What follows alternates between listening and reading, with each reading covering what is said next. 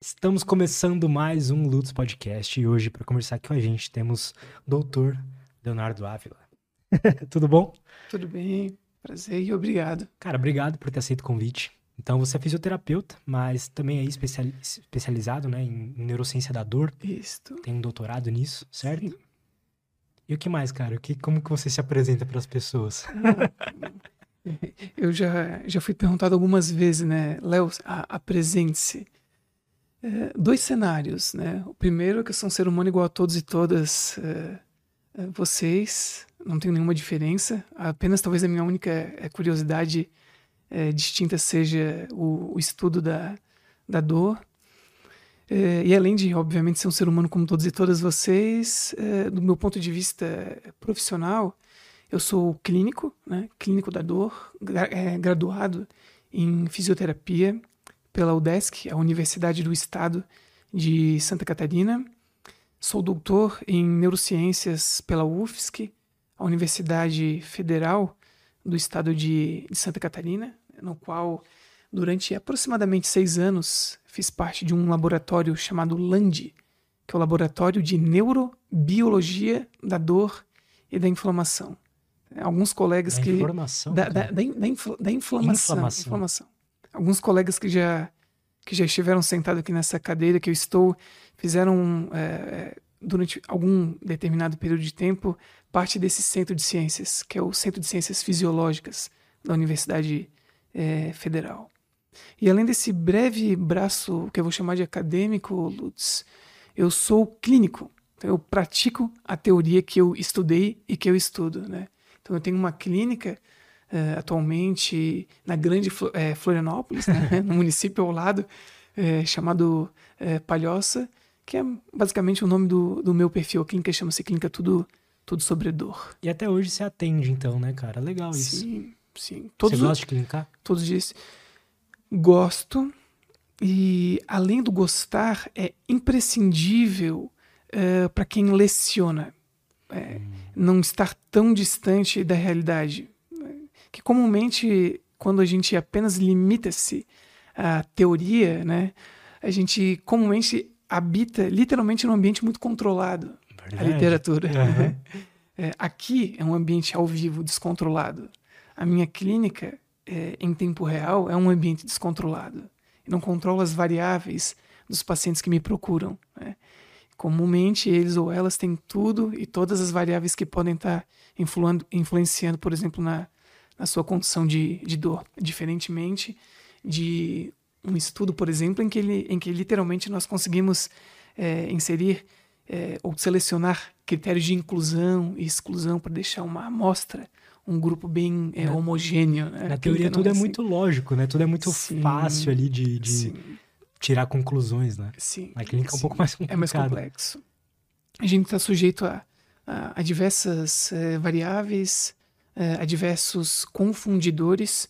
Parte deles a gente tem ciência que existe, parte deles a gente desconhece, e além da variabilidade, pensando em grandes grupos, existem as variabilidades é, interpacientes, né? ou seja, pacientes com mesmas condições, por exemplo, podem apresentar é, essas variáveis é, completamente distintas entre si, ou seja, aspectos que mais uhum. para frente a gente vai conversar que, por exemplo, podem estar influenciando para mais ou menos né, a sua experiência é, com a dor. Literalmente um ambiente descontrolado.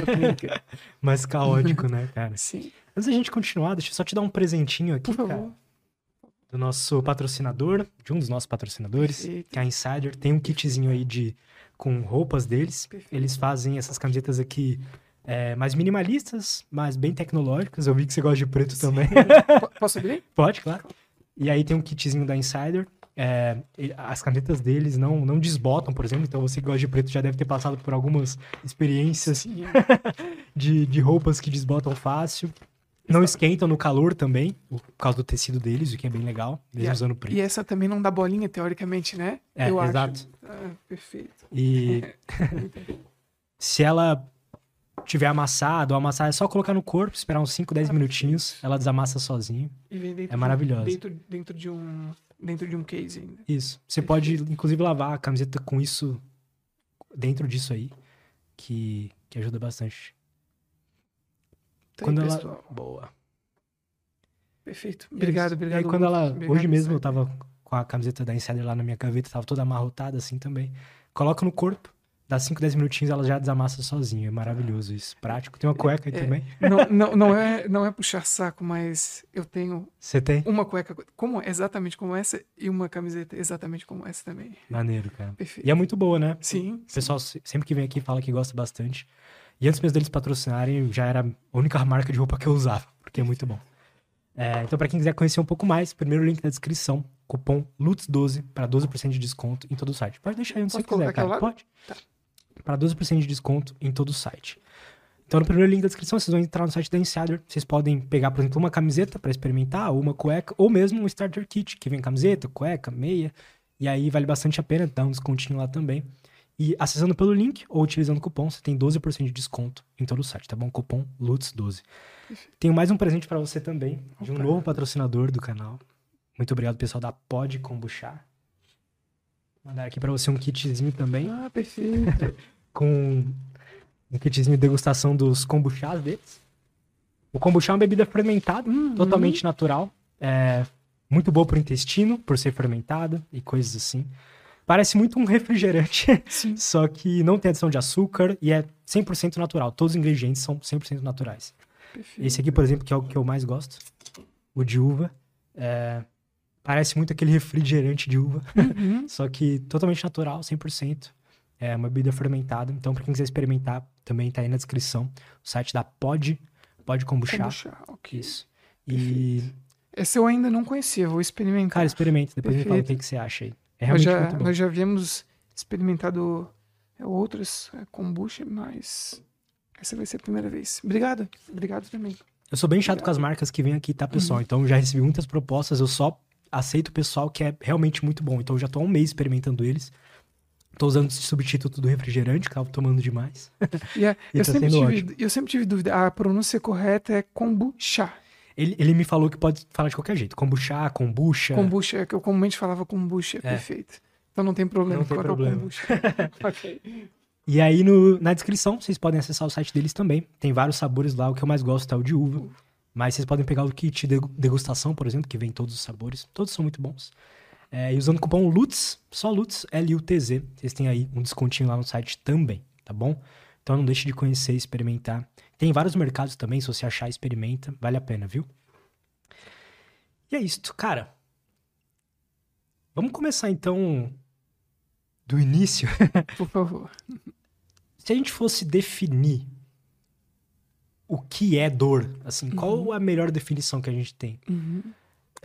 Existe uma sociedade, Lutz, que chama-se Associação Internacional para o Estudo da Dor, é a IASP. Ela que nos agracia com as terminologias mais adequadas né, para o estudo, avaliação e tratamento da dor.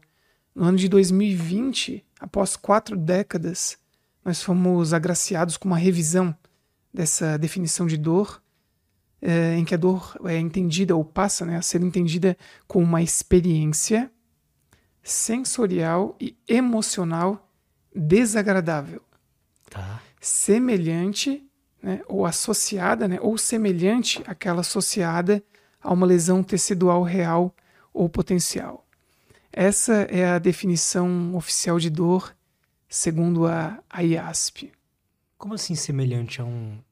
Perfeita pergunta. é, é que aí a gente entra numa seara da dor que comumente causa confusão para os leigos e também para o público especializado.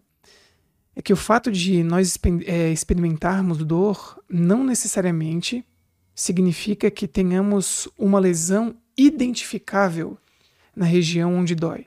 Então, também por isso, ou associada ou semelhante a, se faz é, é, ode né, a esses mecanismos de dor em que, teoricamente, dói, é real, não é coisa da nossa cabeça, mas o clínico ou qualquer exame, por exemplo, de imagem ou complementar, como por exemplo laboratoriais, dentre outros, não são capazes de discriminar essa alteração no tecido onde dói. Então é uma inferência não exclusiva, mas também contempla um dos três tipos de dor reconhecidos pela literatura, que que são nomes estranhos, né, que a gente chama de dor nociplástica. Então eu posso sentir dor hum, mesmo que não tenha ali uma, um dano num tecido. Sim, muito comum. Muito comum. Por que isso acontece? Talvez seja uma das, uma das perguntas que quem é, conseguir encontrar é, a resposta é, possivelmente concorra, pelo menos, né, a, um, a um Nobel. Para você ter ideia, Lutz, quando a gente pensa não em dores agudas, tá? em dores crônicas, que são todas as dores que duram ou se repetem por mais de três meses, existem 11 subcategorias de dores crônicas reconhecidas na literatura. Cinco delas nós chamamos de, eh, ou cinco delas na realidade fazem parte de um grupo de dores crônicas primárias. Veja ah. o termo primário. Primária porque ela é a condição propriamente dita. Elas são dores, exemplos de dores nociplásticas. São dores em que nós não conseguimos identificar a gênese, a origem. A gente hipotetiza alguns mecanismos que possam tentar justificar o porquê o paciente experimenta dor. Mas ao longo da história do ou da paciente, a gente não consegue discriminar um evento uh, em que possamos inferir, foi a partir desta condição que o paciente começou a experimentar dor. Quer um exemplo? Os mais comuns, né? fibromialgia é um exemplo, a migrânia, uhum. é, conhecida vulgarmente como enxaqueca, é um exemplo. Um outro tipo de dor de cabeça, que são as dores de cabeça do tipo tensional, e leia-se que o tensional não tem nada a ver com tensão muscular.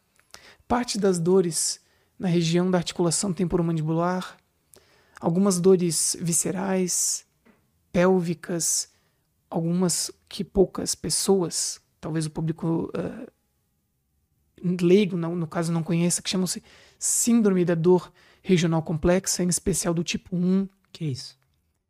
É literalmente uma síndrome, né, uma condição. Na realidade, é, não, nós não limitamos a síndrome da dor regional complexa a um tipo de dor, porque literalmente ela tem um caráter sindrômico. Além da dor, o paciente apresenta outras comorbidades. Né? Por exemplo, uh, alterações é, autonômicas, que são é, variação, por exemplo, na temperatura, coloração da pele, ausência ou presença de pelo, modificação na qualidade da unha, modificação no tônus muscular. Tudo isso varia de acordo com a fase dessa doença, né? Se está na fase quente ou na fase fria dela. São condições que talvez para o público em geral, essas dores primárias, é, estejam um pouco mais distantes. Mas para quem estuda e clinica dor, faz parte da sua realidade. Em especial quando você se. Deixa eu encontrar um termo mais, um termo mais adequado. Quando você se, se oferta, né, se, se expõe como sendo um profissional especializado em dor. Aí, comumente, esse perfil de, de pacientes vai procurar o seu, o seu serviço. Então, enfim, existe uma série de exemplos dentro dessas possíveis cinco subcategorias de dores crônicas primárias, que são parte das dores reais, que não são coisas da cabeça do nosso paciente, ou seja, não são dores psicológicas, mas Existe que nós... isso também? Não. Tá. É, boa pergunta. E hum, algumas pessoas talvez possam até não, não gostar muito dessa afirmação que eu vou inferir, mas desde o ano de 2019, pela primeira vez na história, dor recente, recente a dor crônica ela foi reconhecida como doença, ou seja, ela faz parte da classificação internacional de doenças. É, e nesse ano, para o reconhecimento da dor crônica como doença, foram publicados 10 artigos científicos numa revista chamada PEN. O primeiro é, periódico, né, o primeiro artigo publicado, faz realmente esse é, faz justamente esse convite a tentarmos é, extinguir do nosso vocabulário termos do tipo dor de causa psicológica, psicogênica, somatizada, é, fazer inferência, é, ou melhor dizendo, fazer correlação entre aspectos uhum. psicológicos e dor. Por que, Lutz? Porque quando nós conversamos sobre aspectos psicológicos, comumente tá? são mecanismos é, não associados à gênese, à origem da dor, mas são mecanismos que auxiliam uma dor aguda a se tornar crônica, ou seja, é um fator de risco para uma dor aguda se tornar crônica. Da mesma forma, quando esta dor aguda se tornou crônica, não deixa a dor ir embora, então é um mecanismo também associado à manutenção da dor. É um mecanismo associado ao que a gente chama de flare-ups. Flare-ups são picos, escapes de dor ao longo do tempo. Também são mecanismos em que fazem com que a dor se torne mais grave. O que é a dor se tornar mais grave? Mais intensa, mais sofrida e mais incapacitante. E também são mecanismos que fazem ou que podem fazer, tudo é probabilístico, com que a dor se espalhe pelo corpo, que o termo técnico é o aumento dos campos receptivos, que é esse espalhamento. A dor que talvez inicialmente era em uma região, daqui a pouco assumir um caráter difuso, generalizado, até cometer três uh, ou quatro de cinco partes do corpo. Então é imprescindível destacar esses dois tópicos. Número um, comumente essas condições que eu vou até colocar num grande grupo, psicológicas, cognitivas, emocionais e sociais, então, repetindo, psicológicas, emocionais, cognitivas e sociais, comumente não causam dor, mas estão associadas a transição, manutenção, flare-up, gravidade e espalhamento da dor pelo corpo. Perfeito. Ela não, não, não faz o parto dele da dor, não, Exato. não inicia a dor. Resumiu o complexo. perfeito, perfeito. Mas sabe por que é interessante ter também acesso a esse tipo de informação? Um clínico em especial é que esses mecanismos eles são identificáveis na prática clínica em um ambiente clínico com, pouco com poucos recursos. Você precisa ter apenas conhecimento e ferramentas com acurácia diagnóstica para discriminar esses aspectos. E da mesma forma são aspectos modificáveis. Então, o fato de você identificar, por exemplo, uma questão, vou dar um exemplo simples associado à dor, tá? Hipervigilância, é, catastrofização, isolamento social, humor deprimido, baixa autoeficácia, você além de identificar, você pode modificar. E a modificação desses aspectos faz parte do tratamento das dores crônicas. Faz parte do controle dessa condição. Isso é interessante, né, cara? Eu, particularmente, acho demais. Quão comum é que, ao ajustar esses aspectos uhum. aí, sociais, cognitivos, psicológicos e tudo mais, a, a uma dor crônica melhore, assim? O, o dado varia muito, Lutz, é, tendo em vista que dor, por exemplo, crônica, ela, não menosprezando, obviamente, a condição, ela é apenas a, a doença. É que existem diversas condições que podem decorrer em, do, em dores crônicas, tá? Só em, em, trazendo um, um número para você e o pessoal ter ideia. É, didaticamente, nós temos é, reconhecidos na literatura 11 grandes é, subcategorias de dores crônicas, cinco primárias e seis secundárias. Dentro de cada uma dessas 11 subcategorias existem diversos exemplos. Tá? Eu não vou lhe falar infinitos porque não são, mas é um número finito e significativo. Então, cada uma dessas condições pode estar associada em graus variáveis com esses exemplos que eu lhe dei. Alguns, uh, algumas condições de saúde podem apresentar uh, pacientes com um perfil mais catastrófico, mais hipervigilante, com um humor mais deprimido, com uma uma, auto, uma autonomia, autoeficácia, um autogerenciamento mais baixo, uh, por exemplo, outros aspectos, uh, comportamento uh, sedentário, um, ansiedade patológica, reatividade ao estresse ou exposição crônica ao estresse associada a uma reatividade ao estresse. Então isso é muito variável. Por isso que toda avaliação clínica ela precisa ser individualizada. Porque é difícil encontrarmos um padrão né, em, em, relação a, a, aos percentuais. É muito variável de acordo com a condição que o paciente é, apresenta. Dados precisos eu posso te dar de amostras precisas, para ficar mais fácil. É, ao longo do meu doutorado, eu estudei uma condição de dor crônica. Qual? Daquelas 11 subcategorias, eu estudei uma, um exemplo de uma subcategoria que chama-se dor crônica após trauma ou cirurgia. Ali dentro existe um grupo chamado Síndrome da falha cirúrgica de coluna lombar. Então eu atendi, avaliei essa condição. Né? Na Grande Florianópolis, aproximadamente, a gente avaliou em torno de 480 pacientes. É bastante, né, para o estudo? Bastante, bastante. Uh, acredito eu que mais de 1.600 pessoas entraram em contato. Havia uma triagem prévia é, via telefone, né? novamente, né, que a gente controla o ambiente. Então, parte dos pacientes que não preenchiam os critérios de inclusão é, já eram triados via telefone.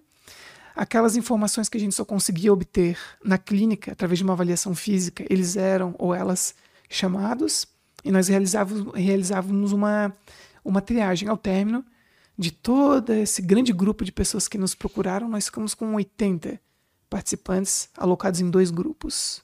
Né? É, desses pacientes, por exemplo, é, percentuais de catastrofização eram extremamente elevados. Extremamente elevados. Tá? Mais de 70% dos pacientes.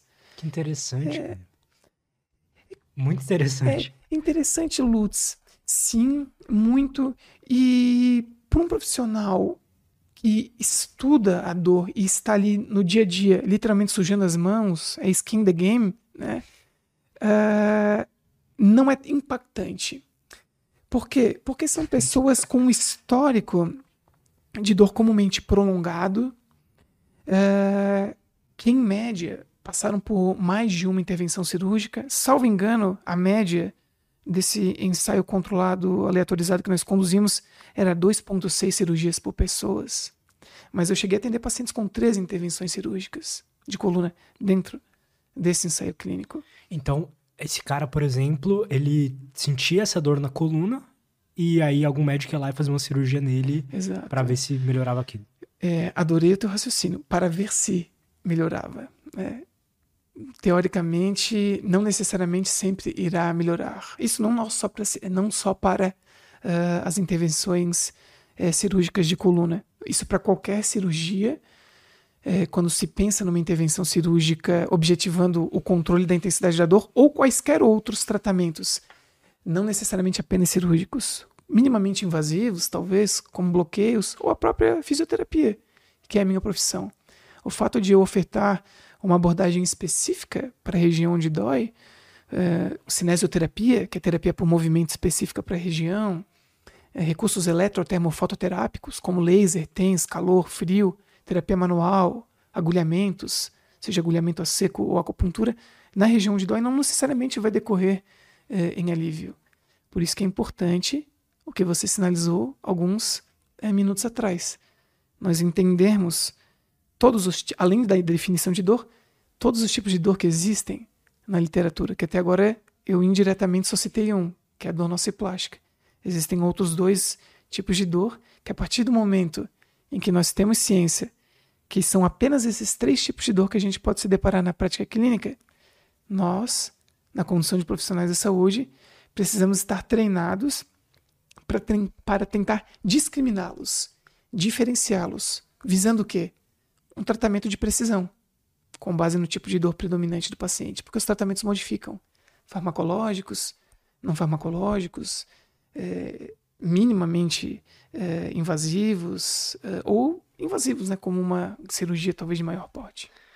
Quais são os tipos de dor, então, cara? É, e por que nociplástico, esse nome aí? Perfeito, perfeito. vou lhe falar os três tipos de dor fala, e aí eu posso explicar o que é cada um deles. Boa, perfeito. Tá.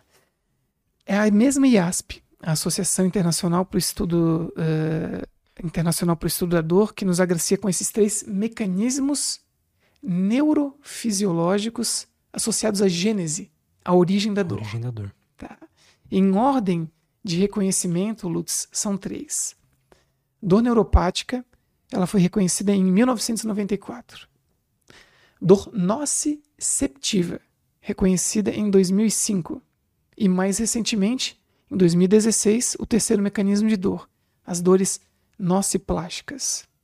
E o que é, né, cada um desses tipos de dor? Muito, muito. Isso impacta significativamente a clínica e igualmente o curso da condução da ciência.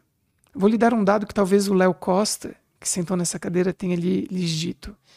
Eu vou até colocar esse score um pouquinho para baixo. Uh, em média, em média, um novo conhecimento, por exemplo, um estudo, cair nas graças do clínico, leva no mínimo uma década. Então, olha o gap entre as ciências. Né? Uma ciência é produzir ciência. Uma segunda ciência você faz muito bem. Eu acredito que eu faça também, que é divulgar ciência. Uma terceira ciência é a implementação da ciência.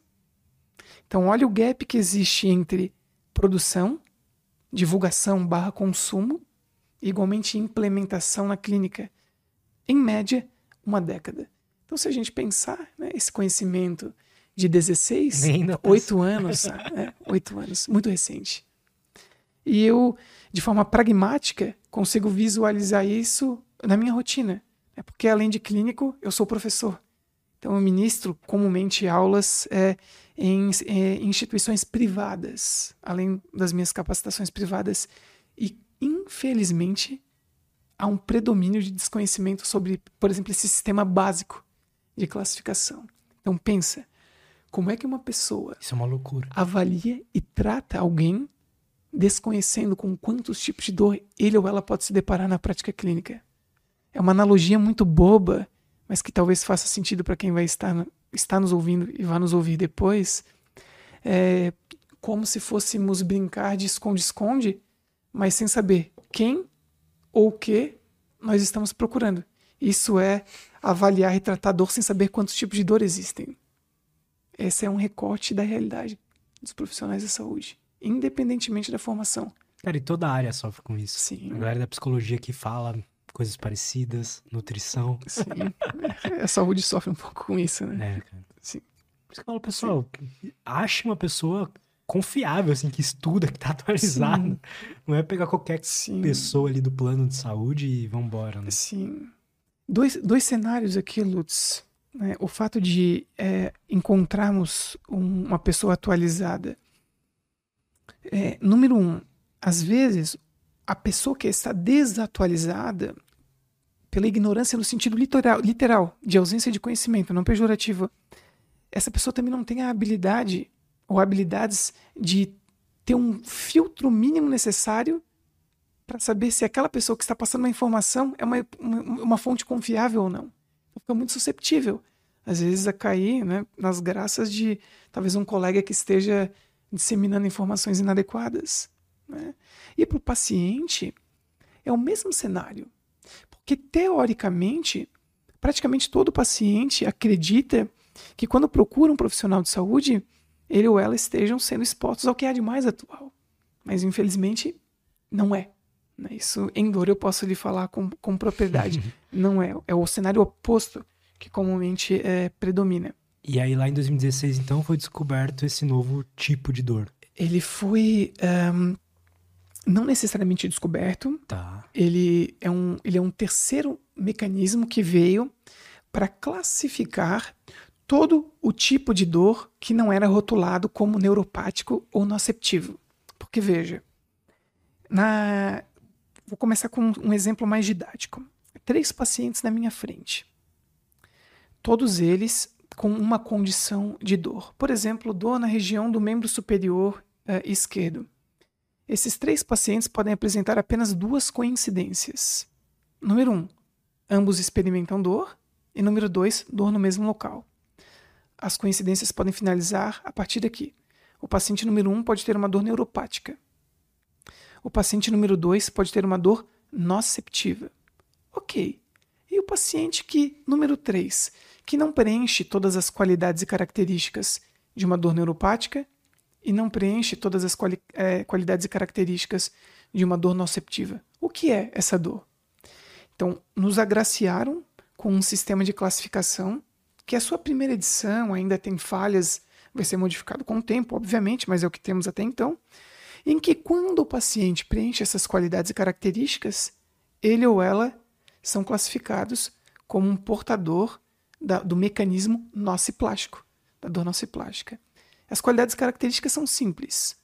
Obrigatoriamente, toda dor nociplástica é crônica. Tá. Não há dor nociplástica pontual, Lutz. Sua mão, por gentileza. Você não pode experimentar dor aqui.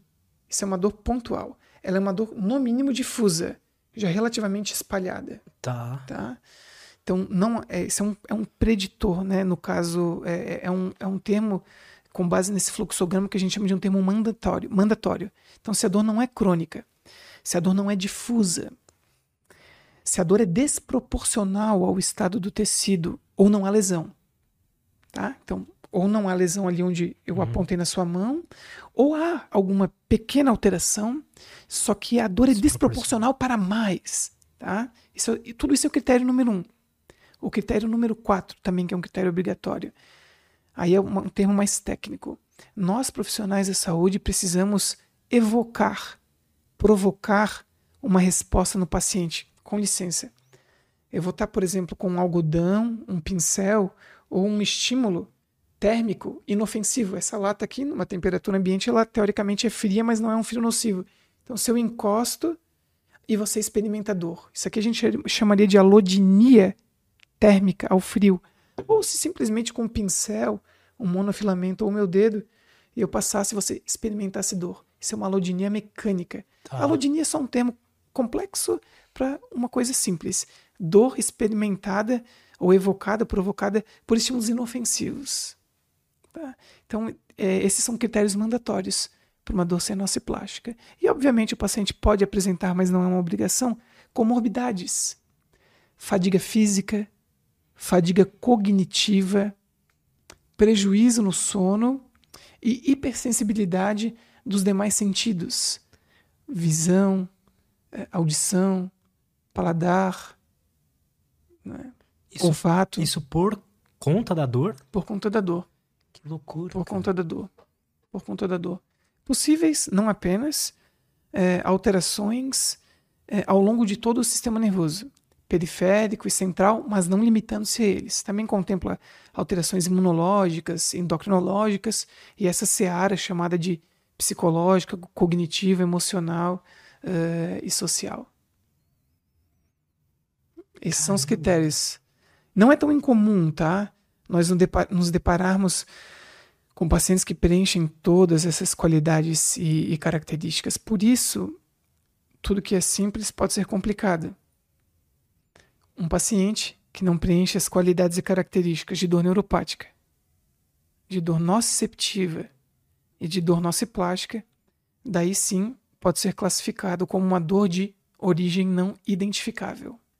Dói, é real não é coisa da cabeça do paciente. Da mesma forma, não cabe a nós fazermos juízo de valor acerca da experiência de dor do paciente. Entretanto, pelo menos naquele recorte de tempo, o paciente não preenche as qualidades e características dos três mecanismos que são reconhecidos na literatura.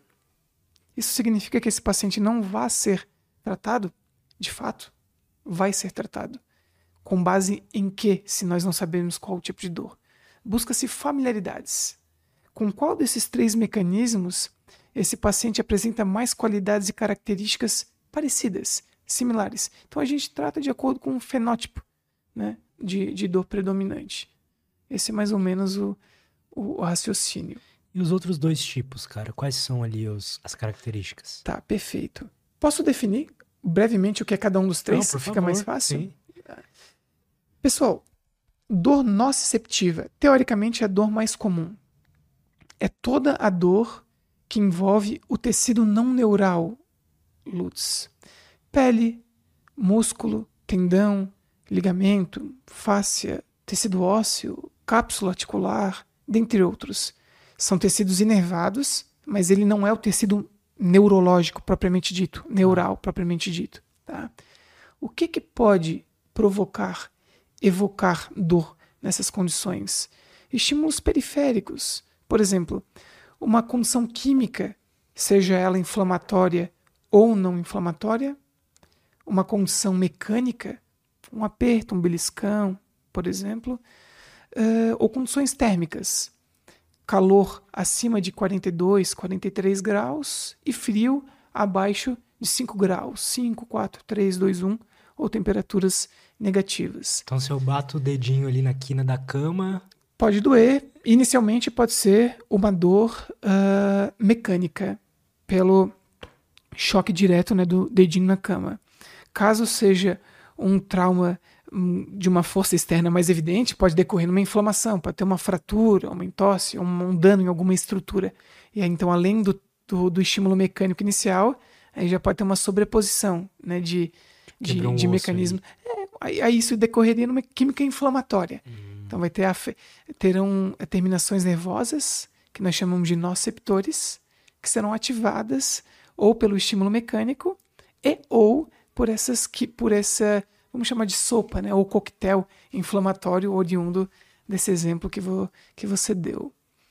Essas são as dores noceptivas, né, de forma geral, sem falar de subtipos delas.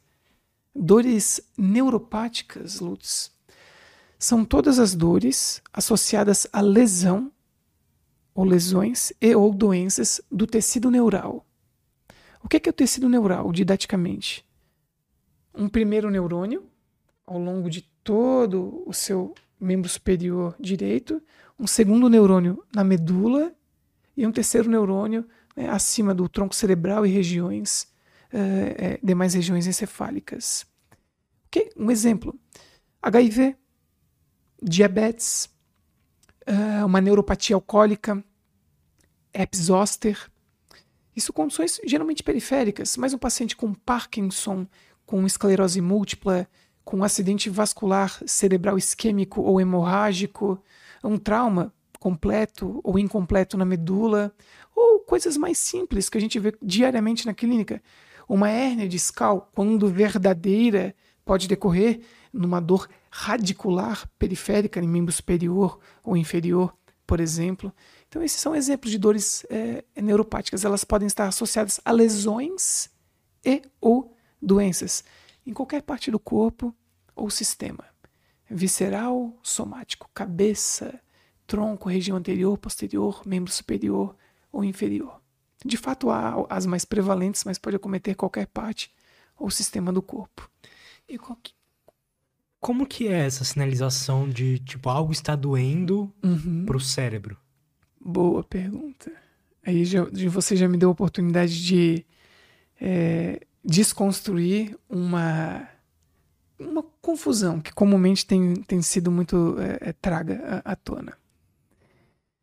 Lutz, com base nos conhecimentos contemporâneos sobre dor, em especial com base nas neurociências, teoricamente, dor é uma resposta, é um produto do sistema nervoso central. O que, que eu quero dizer com isso? A dor não é uma via de entrada, ela é uma via de saída. Ela é uma resposta. Então você precisa de subprodutos para ter um produto final para entregá-lo. Tá? Uh, novamente, né, o que, que eu gostaria de falar com isso? Não há, teoricamente, um estímulo periférico que cause dor. Um beliscão não necessariamente vai causar dor. Um estímulo é, térmico frio ou quente não necessariamente vai provocar dor. Uma química inflamatória ou não inflamatória não necessariamente vai provocar dor. Esses estímulos, é, quando nós somos expostos, eles são capazes de ativar uma célula na periferia. Quando a gente fala de estímulos nocivos, tá? que são esses estímulos que potencialmente podem ser experimentados como dor. Essas células na periferia são chamadas de nociceptores. São terminações nervosas livres, então elas estão lá no final do neurônio. Tá? E lá ao término do neurônio existem uma série de proteínas. Tá? Essas proteínas, de acordo com um estímulo periférico específico, podem ser ativadas ou não. Tá. Essas ativações, Lutz, elas partem de um princípio em neurofisiologia que nós chamamos de potencial de ação. Potencial de ação é tudo ou nada. Se ele acontece, ele vai até o final. Não tem um meio potencial de ação. Então, se você despolariza essa célula, esse noceptor, você vai ter um potencial de ação. Ele vai acender pelo primeiro, pelo primeiro neurônio, vai fazer uma sinapse na sua medula, no corno dorsal da medula espinal. Quando nós estamos falando de membro superior, inferior, e tronco, região anterior e posterior. Quando a gente fala de cabeça ou face, aí a gente está falando já dos gânglios trigeminais ou dos núcleos trigeminais. Quando chega nesse segundo neurônio no sistema nervoso, tem uma sinapse. E aí esse estímulo pode continuar a ascender até chegar no tronco cerebral, regiões subcorticais e córtex, neocórtex e paleocórtex. E aí sim a gente experimenta a dor. Isso didaticamente é fragmentado em quatro fases, que são as fases da nocepção. Transduz um sinal, isso vira um potencial de ação. Então, nocepção, olha que interessante. Nocepção é o processo neural de decodificação de estímulos. Me explique. Tá. Posso pegar teu braço novamente? Se eu vier aqui puxar o pelinho do seu braço, até incomodar. Incomoda um pouquinho? Incomoda um pouquinho. Tá. Então, teoricamente, né, incomodou um pouco. Vamos, vamos hipotetizar que você tem dito, Léo, doeu. Tá? Então, eu fiz esse estímulo mecânico até você falar dor, dor, dor. Tá? Então, esse estímulo mecânico, ele foi capaz de deformar uma proteína que está lá na membrana da célula. Quando essa proteína ela é deformada, o que, que acontece? Muda o influxo de íons. Então, muda a polarização dentro e fora dessa célula. Se mudou a polarização, despolarizou. A despolarização é o primeiro processo da nocepção, que a gente chama de transdução de sinais. Aí foi esse estalar de dedos, vai ser transmitido. Transduz, transmite. Esse estímulo vai navegando pelo primeiro neurônio até chegar na medula e encontrar um segundo neurônio, um segundo cabo, que eles vão conversar novamente. Então ali tem mais uma sinapse. Aí sobe até alguma região do tronco cerebral, dependendo da via ou trato, e depois até regiões, por exemplo, uh, subcorticais, que eu vou chamar aqui de tálamo, e regiões corticais. Até você potencialmente experimentar isso como dor. Então, didaticamente, transduz, transmite, modula e se percebe. Interessante. Você pode ou não, Lutz, perceber esses estímulos como dor. Não é uma regra. Tá? A gente não pode inferir causalidade. É, inclusive, por definição, dor e nocepção são condições diferentes. Lembra? Dor, uma experiência sensorial e emocional desagradável, semelhante, né? ou associ associada ou semelhante àquela associada a um dano tecidual real ou potencial. Nocepção é outra coisa. É o processo neural de decodificação de estímulos, que podem ou não ser interpretados como dor. São duas pessoas que geralmente caminham juntos, mas não obrigatoriamente quando você encontrar uma ou outra, elas estarão juntas. Né? Nocepção comumente decorre em dor, mas não é uma regra.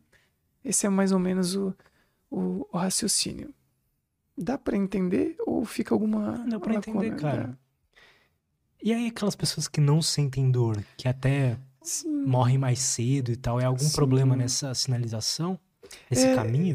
Não, não, não necessariamente é um problema no caminho, na via noceptiva. Aí são alterações que ocorrem é, no nível molecular, em que, ah. por conta da decodificação de algumas proteínas, eles sofrem dessa, dessa vamos chamar de uma anomalia congênita, né, que não faz com que eles, eles ou elas experimentem dor. De fato, é uma condição bem rara na, na, na população. É, igualmente, a expectativa de vida é baixa, porque um paciente como esse pode apresentar, por exemplo, é, uma fratura, ou até mesmo está apresentando uma hemorragia não apresentar um dos sinais, quando agudos, importantes para a sobrevivência, que é, que é a dor. Tá?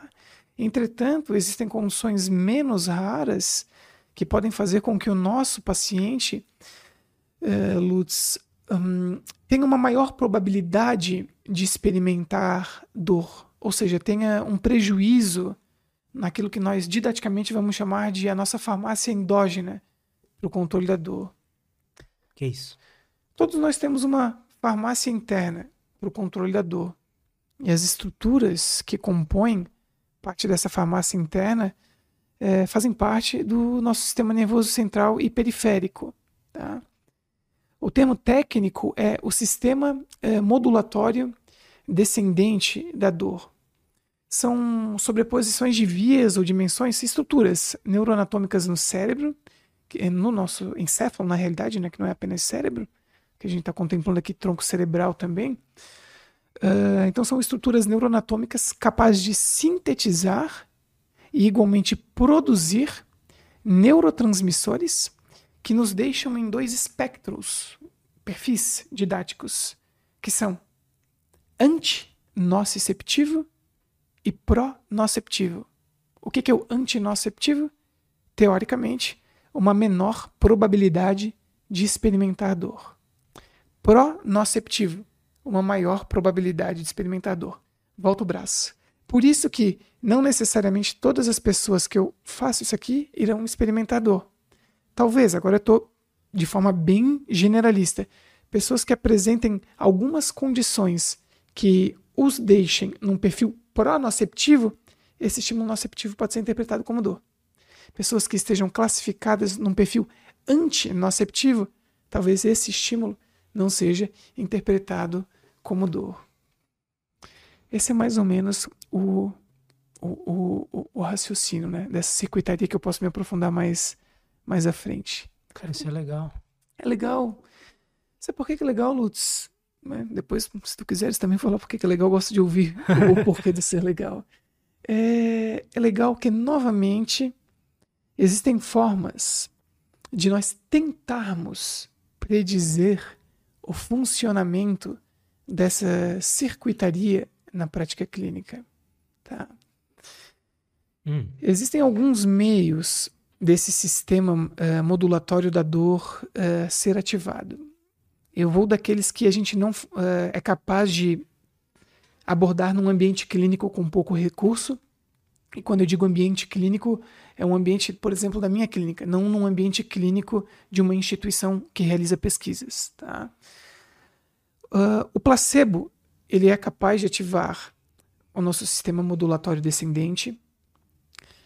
O estresse é capaz de ativar o nosso sistema modulatório descendente. Existem outros paradigmas psicofísicos, que como, como por exemplo a offset analgesia, que é capaz de ativar o nosso sistema modulatório descendente. A hipoalgesia induzida pelo exercício físico é capaz de ativar o nosso sistema modulatório descendente. E um outro teste que a gente pode realizar sim na clínica, chamado a modulação condicionada da dor, bem como a somação temporal, são testes uh, em que a gente pode avaliar a integridade ou tentar, junto com uma anamnese bastante longa e aprofundada, predizer a integridade desse sistema modulatório descendente da dor. Desses seis que eu pontuei, destaco três que a gente pode realizar na clínica: somação temporal, modulação condicionada da dor e hipoalgesia induzida pelo exercício físico. E o que, que, que, que a gente consegue fazer com isso? Tá, perfeito. Eu vou pegar um desses exemplos para tentar te responder, Bom. pode ser? O mais simples. É, em pessoas saudáveis, quando você oferta essas pessoas ao exercício físico na condição de estressor, é, previamente à execução do exercício, se eu tenho uma ferramenta, por exemplo, chamada algômetro de pressão, o algômetro Lutz faz isso aqui, ó. Peça seu braço. É uma célula de carga, tá? Aqui no meu visor dele vai aparecer o quanto de pressão eu estou colocando. Então eu vou colocar essa célula de carga hum. e na transição entre esse meu toque gostoso, inofensivo, para a dor, você vai me falar dor e eu paro, você não vai ficar tolerando. É na transição do toque inofensivo uhum. para o nocivo, você vai falar dor que e eu massa. paro. Eu obtenho esses dados previamente à prática do, de alguma modalidade de exercício. Você pratica durante um determinado período, por exemplo, seis minutos, numa intensidade, numa escala de 11 pontos de 6 para mais, e após essa prática eu retesto com o algômetro de pressão para ver se houve mudança nesse limiar de dor. Quando há uma mudança para mais no limiar de dor, ou seja, eu precisei colocar mais carga para você é, sinalizar que aquele estímulo mecânico dói. Teoricamente, acredita-se que isso é uma resposta é, do sistema é, modulatório descendente da dor, ou seja, é, não apenas, tá? Mas só para exemplificarmos. Teoricamente, você produz mais monoaminas, endocannabinoides, opioides endógenos, a sua resposta autonômica e igualmente imunológica e também as cognitivas, emocionais, psicológicas e sociais corroboram para lhe deixar num perfil antinociceptivo. A dificuldade encontra-se no quê? Comumente, pessoas com dores crônicas apresentam esse sistema modulatório descendente da dor disfuncional. Então, ao invés de ela sentir menos dor, pode sim experimentar mais dor. Mais. Pode experimentar dor. Pode experimentar mais dor. Mas, por exemplo, com base no exercício físico, o fato de experimentar mais dor não necessariamente significa que seja devido a um aumento do problema na região onde dói. Porque o problema pode ser de cima para baixo. Pode ser uma condição predominantemente central. E é bom o profissional da saúde ter acesso a esse conhecimento, igualmente a essa informação, da mesma forma repassar ao paciente, é o que a gente chama de educação em ciência da dor, para que o paciente fique tranquilo, que sim, escapes de dor podem acontecer durante a prática do exercício que faz parte do plano de tratamento não farmacológico de todas ou da maioria das dores crônicas. Entretanto, se esse escape de dor ocorrer, não necessariamente é devido a um dano que eu estou de, é, provocando naquela região, naquele recorte de tempo. Pode ser simplesmente por um aumento da facilitação descendente e, igualmente, uma redução da inibição descendente. Prejuízos centrais, que a gente tenta, de alguma forma, predizer na clínica. É legal. É legal, cara. Então, aquela é como. Me corrija se eu estiver errado. Por favor. A atividade física em, em vamos colocar assim, pessoas que têm esse sistema de forma funcional, vai. É, esse estresse que a atividade física vai modular aquela percepção de dor para baixo. Pode modular. Pode modular. Pode modular. Em pessoas que têm o disfuncional, pode modular para cima. Pode modular também para cima. Perfeito. Modular é um termo ótimo porque ele é genérico. Ele pode ser tanto para mais quanto para menos. É e aí entra realmente esse paradigma, essa dificuldade na clínica. Pessoas com dores crônicas, que teoricamente, teoricamente não, vou reformular, pessoas com dores crônicas que comumente podem se beneficiar é, de duas condições. Inicialmente tornar-se mais ativo e posteriormente praticar exercício físico, são as mesmas pessoas que têm maior probabilidade de apresentar escapes de dor quando estão tentando tornar-se mais ativos e igualmente praticar exercício físico. E aí temos temos um problema ou não? Porque eu vejo eu, eu vejo uma eu vejo como solução. Tá. Tá. É, aqui a gente pode abrir dois cenários. Cenário número um, Lutz.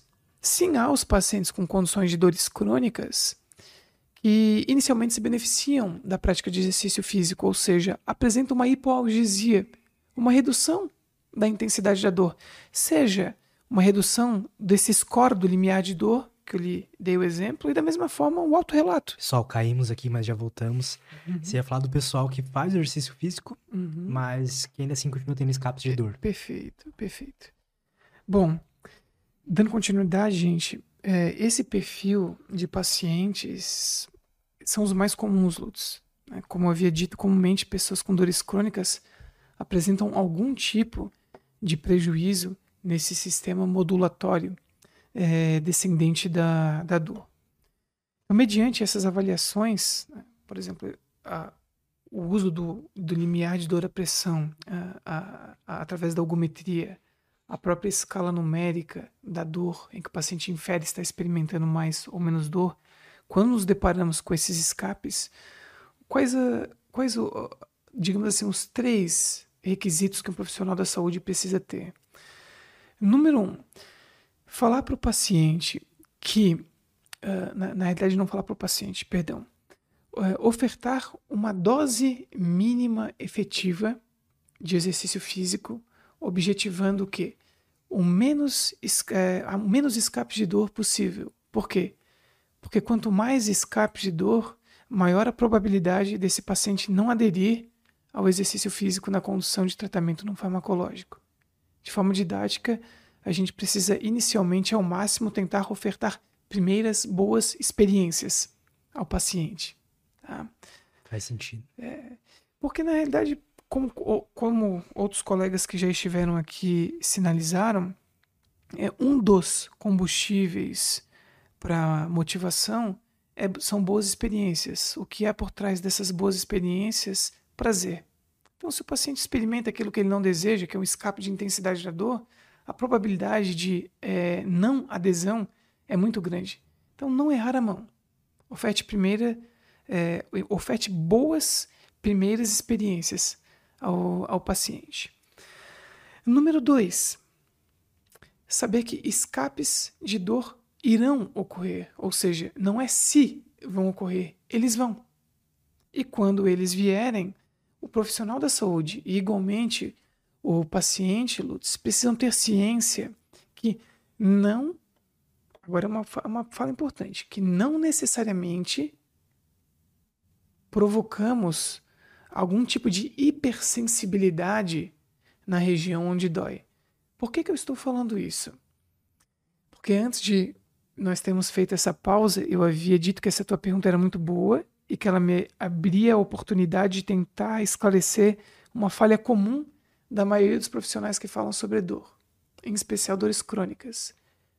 Não, nem toda dor crônica é culpa do cérebro. Tá. Existem... então, de quem? Existem didaticamente, Lutz, três tipos de dores crônicas. Número um, aquelas que são guiadas puramente pelo sistema nervoso central, ou seja, aqui a culpa é do encéfalo, ou na realidade, de todo o sistema nervoso central. Existem as dores crônicas guiadas por ambos, sistema nervoso e periferia, e existem as dores crônicas puramente guiadas pela periferia. Então são três subcategorias didáticas de dores crônicas, em que na primeira o cérebro, teoricamente, é o responsável pela experiência. A segunda, ele é parcialmente responsável pela experiência. E a terceira, ele não tem culpa.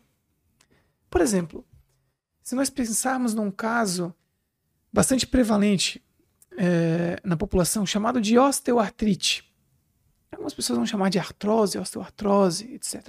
Vamos pensar numa condição de joelho, uma osteoartrite de joelho. Comumente, as osteoartrites de joelho, em fases iniciais, são dores crônicas de 2, 3, 4, 5 anos, puramente guiadas pela periferia. Ao ponto que, por exemplo, um paciente, quando faz uma artroplastia total do joelho, o que é isso? Uma prótese, para de experimentar dor. Ou seja, você retira todas as aferências periféricas, todos esses estímulos periféricos e para de doer. Contudo, Existe um grupo de pacientes, aproximadamente 30%, em que, mesmo realizando uma substituição total da estrutura, continua experimentador. E aí eu lhe pergunto: dói? É real?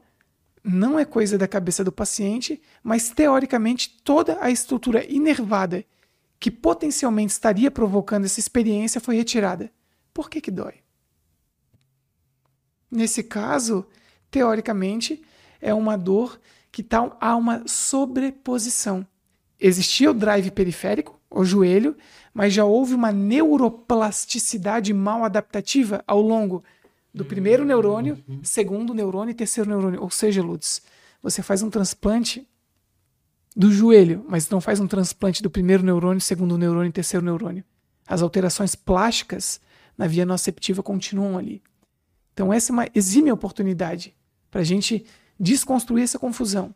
Nem toda dor crônica é culpa do cérebro. Existem aquelas puramente responsáveis, pelo, em que o sistema nervoso é totalmente responsável, aquelas que são parcialmente e aquelas em que a periferia é a culpada. Então jamais neguemos a periferia para avaliar e tratar um paciente com dor. E aí é um problema dessa vida dualista que a gente experimenta. Tudo é polarizado ou a ênfase é periférica ou a ênfase é central. Isso nas neurociências também ocorre, igualmente no estudo da dor. Então, essa dualidade de um raciocínio muito biomédico, patoanatômico, cartesiano, cinesiopatológico, puramente periférico, não condiz com dor. Mas um olhar puramente centralista também não condiz com dor. A beleza, o segredo reside no equilíbrio, em especial para dores crônicas, porque há espaço tanto para o cérebro, quanto para a periferia, quanto para ambos. E como que é hoje, então, cara, quando chega um, um, um cliente para você, um paciente para você, qual, qual que é, digamos, a investigação que você faz para descobrir qual que vai ser a intervenção que você vai fazer? Uhum. Tá. Uh, tudinho mesmo? Sim. Tá. O meu, o, meu, o meu processo, Lutz, de, de avaliação hoje, ele é bem longo como paciente, tá? Eu sou um profissional hoje de enésima opinião. Eu não atendo pacientes com condições simples e de curto prazo. Comumente, um paciente, quando busca o meu serviço, ele já passou por diversos profissionais da saúde e provavelmente já está experimentando dor há muitos anos. Tá? Uh, ao entrar em contato comigo, esse paciente, ele, quando preenche os critérios e diz, Leonardo, estou de acordo, eu desejo realmente marcar uma consulta com base nessas informações prévias que você me enviou, todas pelo aplicativo, pelo WhatsApp, uh, eu envio um formulário em que eu obtenho quatro tipos de informações. Número um, a história da dor. Quando a dor começou e como ela vem se comportando até então. E ali dentro eu peço, solicito várias variáveis. Número dois, todos os diagnósticos que o paciente recebeu ao longo do tempo. Número três, todos os tratamentos que o paciente já foi exposto. E por fim, um mapa do corpo para preencher as regiões em que experimenta dor, comumente tendo quadros de dores generalizadas, ou pelo menos difusas. Isso eu não conhecia o paciente ainda, nem consultou comigo. Eu solicito essas informações com até 24 horas de antecedência para eu estudar o caso antes, porque eu só atendo casos complexos. Então eu preciso me preparar né, para respeitar o paciente, a condição dele, o tempo e o dinheiro investido para estar comigo. A minha avaliação inicial né, por ser uma avaliação, a consulta inicial, pode levar até duas horas. Então, eu fico entre uma hora e quarenta a duas horas com o paciente. E ao término, Lutz, da consulta, para não enviesar o meu raciocínio, daí sim eu encaminho também pelo aplicativo para o meu paciente uma série de questionários, ferramentas, cada qual com a sua acurácia diagnóstica para discriminar alguma daquelas variáveis que eu hipotetizo. Opa, isso ah pode estar fazendo com que a dor não vá embora, com que a dor piore. Fatores comumente identificáveis e modificáveis. Só a partir do preenchimento desses questionários a sós, o paciente já não está mais comigo, a consulta finalizou, e o reenvio que eu sento e finalizo o plano de tratamento do meu paciente. Então, comumente, o meu plano de tratamento ele é fragmentado em quatro blo blocos. Eu sou um profissional ético. Né? A, a, a filosofia que norteia a minha prática clínica é a prática clínica baseada em evidências científicas, portanto, eu só oferto aquilo que a fisioterapia pode ofertar a um paciente com dor. Então, os meus blocos de, trata de tratamento, os quatro, são fragmentados em: número um, cinesioterapia, que é a terapia por movimento, comumente de forma é, pontual, na região onde dói, ou de forma sistêmica, dependendo do perfil do paciente. O tópico número 2 é o exercício físico na condição de tratamento não farmacológico. Então, exercícios físicos lúdicos que caibam na realidade do paciente, que não sejam vistos e igualmente entendidos como uma obrigatoriedade. E eles variam, sim, entre condições.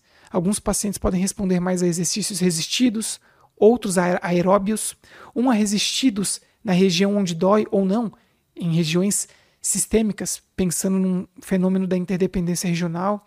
O aeróbio, às vezes, não necessariamente tem que ser na região onde dói, precisa ser num ponto distante, porque o paciente às vezes não aceita o estímulo na região onde dói. Então, tudo isso de acordo com os dados que eu obtive na anamnese. Tópico número 3, muito negligenciado na saúde. Ele é um bloco todo voltado a comportamentos. Tá? Por exemplo, para aqueles pacientes que eu detecto uma hiperreatividade ao estresse, porque eu obtive isso através dos questionários. Tá? A literatura sugere que pacientes reativos ao estresse podem se beneficiar de técnicas simples como técnicas de respiração, mindfulness, eh, biofeedback, relaxamento progressivo de Jacobsen, dentre outros. Então, eu tenho as quatro opções, oferto para o paciente aquilo que ele ou ela mais se adequarem no seu dia a dia, pratiquem. Mando todos os links, vídeos, como fazer, o que fazer, sugestão de um tempo mínimo necessário para que aquilo seja efetivo. Tá? Número 2, sono. Obviamente também indicado para aqueles que apresentam algum prejuízo no sono. Comumente, dor crônica e sono caminham de mão dadas, de mãos dadas. É uma relação bidirecional. Entretanto, essa bidirecionalidade tem uma maior força de correlação entre tenho sono ruim, logo vou experimentar dor crônica. Não é o contrário. Comumente as pessoas acreditam, experimento dor crônica, vou desenvolver algum mal. prejuízo no, no, sono. Não, é o oposto. Comumente, o sono de má qualidade decorre em dor crônica. A gente pode tocar nesse assunto depois. A neurobiologia que faz com que o paciente experimente dor por conta do prejuízo do sono. Tópico 3, Ludes, é, Ludes, Ludes, perdão. Algo que é muito negligenciado variabilidade de posicionamento ao longo do dia, isto é, evitar longos períodos na mesma posição. Quer um exemplo? Pega o seu indicador, por gentileza, e coloque para trás. Fica assim até o final do nosso episódio hoje. Qual é a probabilidade de doer? Muita. É. E aí eu lhe pergunto: não lesionou? Não lesionou, teoricamente. Não inflamou? Mas também não é coisa da tua cabeça. Por que, que dói?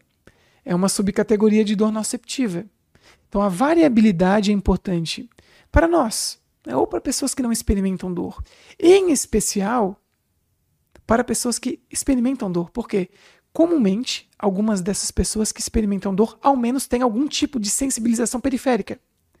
Então, aquela região onde dói, joelho, quadril, lombar, cervical, ou região de ombro, se ficar longos períodos na mesma posição, essa região vai ser exposta a estímulos químicos não inflamatórios ou mecânicos.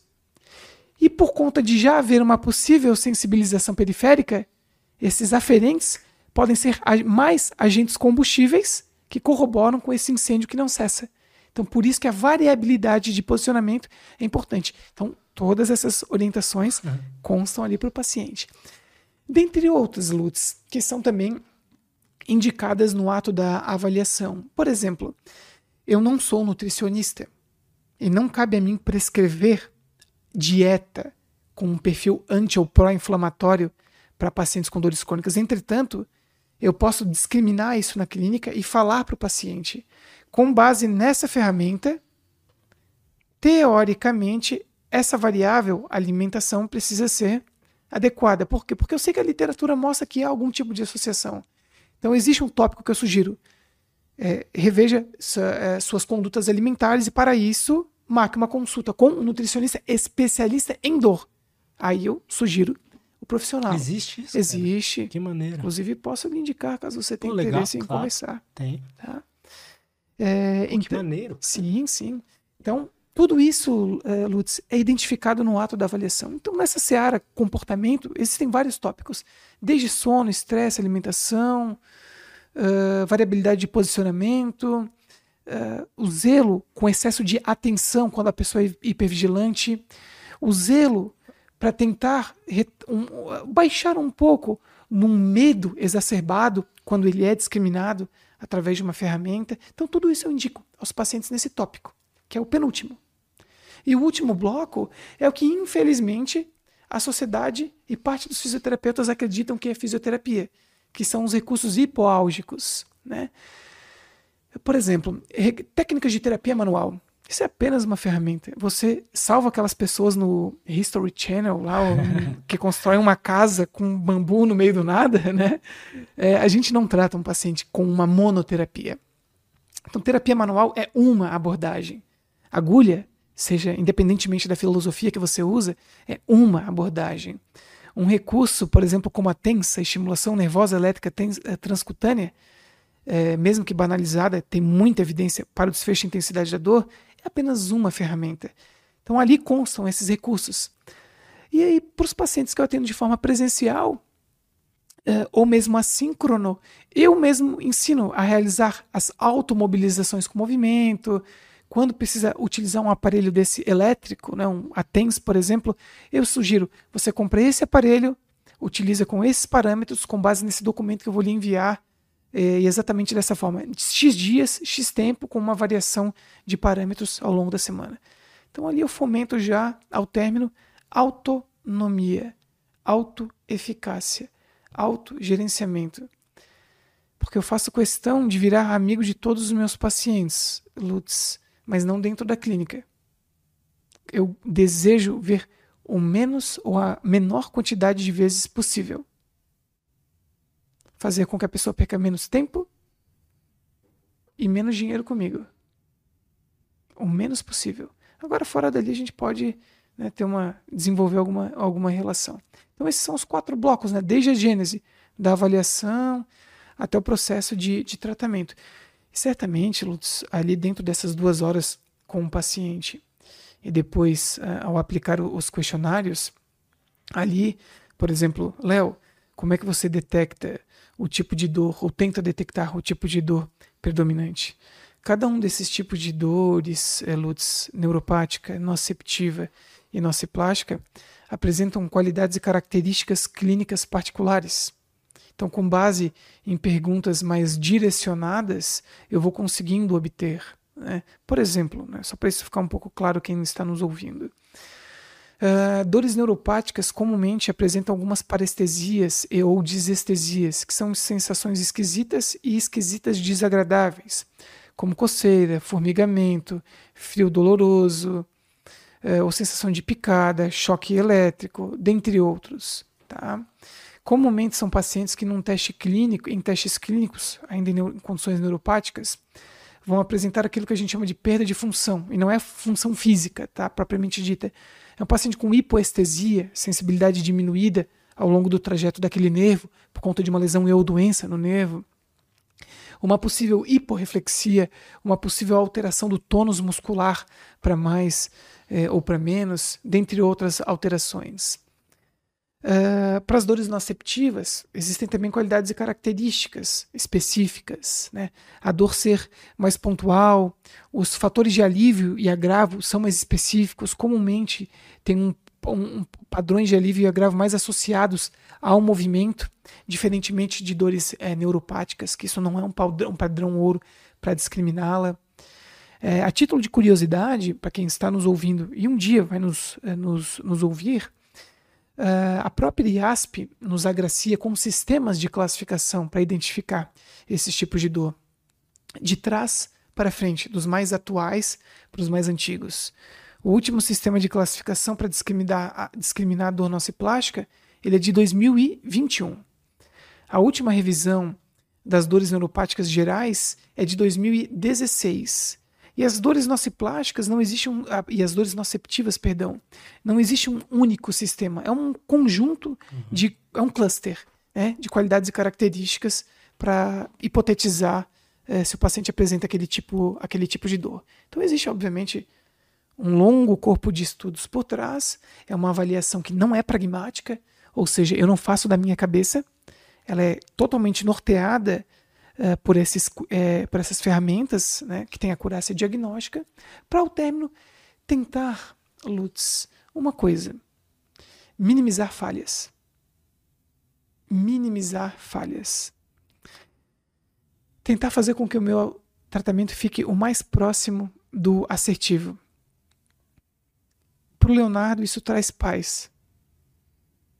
Sabe por quê? Também, não apenas por isso, porque eu sei que quando um paciente chega na minha frente, teoricamente, aquilo que eu estou ofertando no que diz respeito à avaliação é fundamentado em todo um conhecimento 100% atual e 100% pautado em evidências de qualidade. E que, mesmo que a literatura tenha limitações, que ela tem muitas limitações, eu estou ofertando o que é de mais atual. Isso é um agente tranquilizante para mim. Da mesma forma, quando eu vou para casa dormir, mesmo que eu não consiga obter sucesso com diversos tratamentos, eu tentei. E eu tentei com base no que há de mais atual. Isso é confortante para o Leonardo na condição de profissional da saúde. Para o paciente também. Quando ele é informado, Lutz. Exato. Também. Porque nada funciona para tudo. Existe uma sigla em saúde chamada NNT, o número necessário de pessoas a serem tratadas para um tratamento ser efetivo. Por exemplo, lembra da pandemia de Covid? Uhum. Pode falar? Covid? Pode, pode. Uh, todos os pacientes vacinados, teoricamente, eram imunizados? Não. Por isso que comumente, no início, algumas, algumas pessoas optavam pela AstraZeneca, dentre outras, em detrimento à Coronavac, por conta da taxa, vou chamar de efetividade para ficar mais simples aqui, ser maior do que comparada a outras. Tá? Uh, em tratamentos para dores crônicas é a mesma condição. Vou citar alguns exemplos que me vêm em mente assim. Um exemplo que me vem em mente. Existe um subgrupo de pacientes que tem um tipo de dor de cabeça chamada dor de cabeça cervicogênica.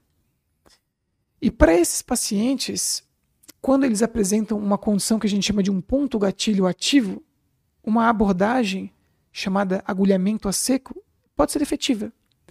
Mas o fato dela ser efetiva não significa que todos os pacientes com dor de cabeça cervicogênica, com um ponto gatilho ativo, expostos ao agulhamento, irão reduzir a intensidade da dor. Não. A cada quatro pacientes expostos, dois melhoram.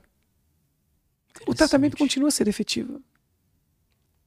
Por isso que a gente vê tratamentos também por isso, não apenas por isso. Ao ler um estudo, por exemplo, um ensaio controlado aleatorizado, que é um dos poucos tipos de estudo que sinaliza se um tratamento é efetivo ou não, a gente vê os nossos resultados em média. Então, em média, os pacientes melhoraram dois pontos na escala de dor. Aí você vai lá ver o desvio padrão, né? De nada para seis. Então, tem pessoas que não melhoraram nada. Tem pessoas que melhoraram seis pontos, ou seja, reduziram seis pontos no score de intensidade da dor. Mas, em média, aquele grupo exposto àquele determinado tratamento melhorou três. Todos melhoraram? Uh -uh. É em média. Então nada funciona para tudo. Por isso, isso, perdão. Isso, não, desculpa te interromper, mas só para acrescentar, isso mostra que não dá pra gente escolher um os profissionais escolherem um método favorito e falar, não, você é especialista só nisso. Não, em cada coisa, cada, cada abordagem. Cada, cada abordagem ali vai ser boa para para um tipo de doença. Exato. É, em especial falando de dores crônicas, que é a minha expertise, o tratamento jamais, eu repito, jamais será monoterápico, ou seja, apenas um tratamento. O tratamento comumente é não farmacológico e farmacológico. E dentro do grupo não farmacológico diversas abordagens não farmacológicas concomitantes. Igualmente, no tratamento farmacológico, um ou mais de um fármaco também são, são possíveis. E quando você fala de farmacológico, você não está excluindo a, a, parte não, não farmacológica também, né? Não, Lutz. É dois caminham em conjunto. Poxa, posso citar para você vários exemplos. É, fibromialgia. Ele é um tratamento. Fibromialgia é uma dor crônica primária generalizada. Qual é o tipo de dor? Nociplástico. Subcategoria de dor nociplástica verdadeira. O tratamento ele é multimodal, múltiplas modalidades concomitantes. Segundo, por exemplo, a última diretriz de prática clínica do Colégio Americano de Reumatologia, não, da EULAR, da Liga Europeia de Reumatologia, o tratamento não farmacológico é exercício físico e pode ser aeróbio ou resistido. Como saber? Testa. Práticas mente-corpo, aqui entra yoga, tai chi, qigong, dentre outros. Uh, terapias psicológicas, como ACT, TCC. Uh, e terapias farmacológicas diversas. Antidepressivos tricíclicos ou duais, gabapentinoides, opioides fracos para escape de dor e igualmente ciclobenzaprina, um relaxante muscular que também tem ação no sistema nervoso central. Dentre outros também tratamentos não farmacológicos, citei apenas eh, alguns. Então é um tratamento multimodal, múltiplas modalidades concomitantes e diversas não farmacológicas e diversas farmacológicas. É muito mais complexo do que a gente imagina, né, cara? É. É. é. E, e o pecado, Lutz, da complexidade além dela, dela existir por si só, uh, o cenário se torna mais complexo pela ausência de conhecimento. A ausência de conhecimento é um grande, um grande agravante em tudo, né? Não apenas em dor. A ausência de conhecimento é um grande agravante em tudo. É, particularmente não sei que citou, igualmente discordo da citação. Ignorância não é uma dádiva. não é uma dádiva. É um martírio, faz com que você sofra muitas vezes. Eu também acho. É libertador o conhecimento e, obviamente, junto ao conhecimento podem vir sofrimentos por conta dele. Né?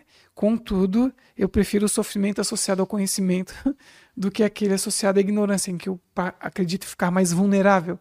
Né? Sou mais uma peça do sistema. Total. Ao contrário de tentar fazer parte do sistema, né? É, é, é complicado. Total. Tem uma tendência de e, e, acho que essa, essa frase eu já ouvi também, não sei quem, quem falou, uhum. mas tinha uma tendência da gente pensar que a pessoa que tem mais conhecimento ela é um pouco mais deprimida ou sofre um pouco mais porque enxerga coisas que os outros não enxergam, mas eu acho que é mais uma questão de olhar mesmo, sabe? Porque a pessoa que enxerga um pouco mais da realidade, consegue ver mais coisas, ela, ela entende mais o que é verdade, sabe? Então, ela consegue encontrar mais a a verdade das coisas mesmo, né? Sim. A pessoa que é mais ignorante, pode, a gente pode ter a impressão que não, o cara não sofre tanto, mas ele não talvez ele não talvez ele não demonstre, não pareça sofrer tanto, eu acho. Sim.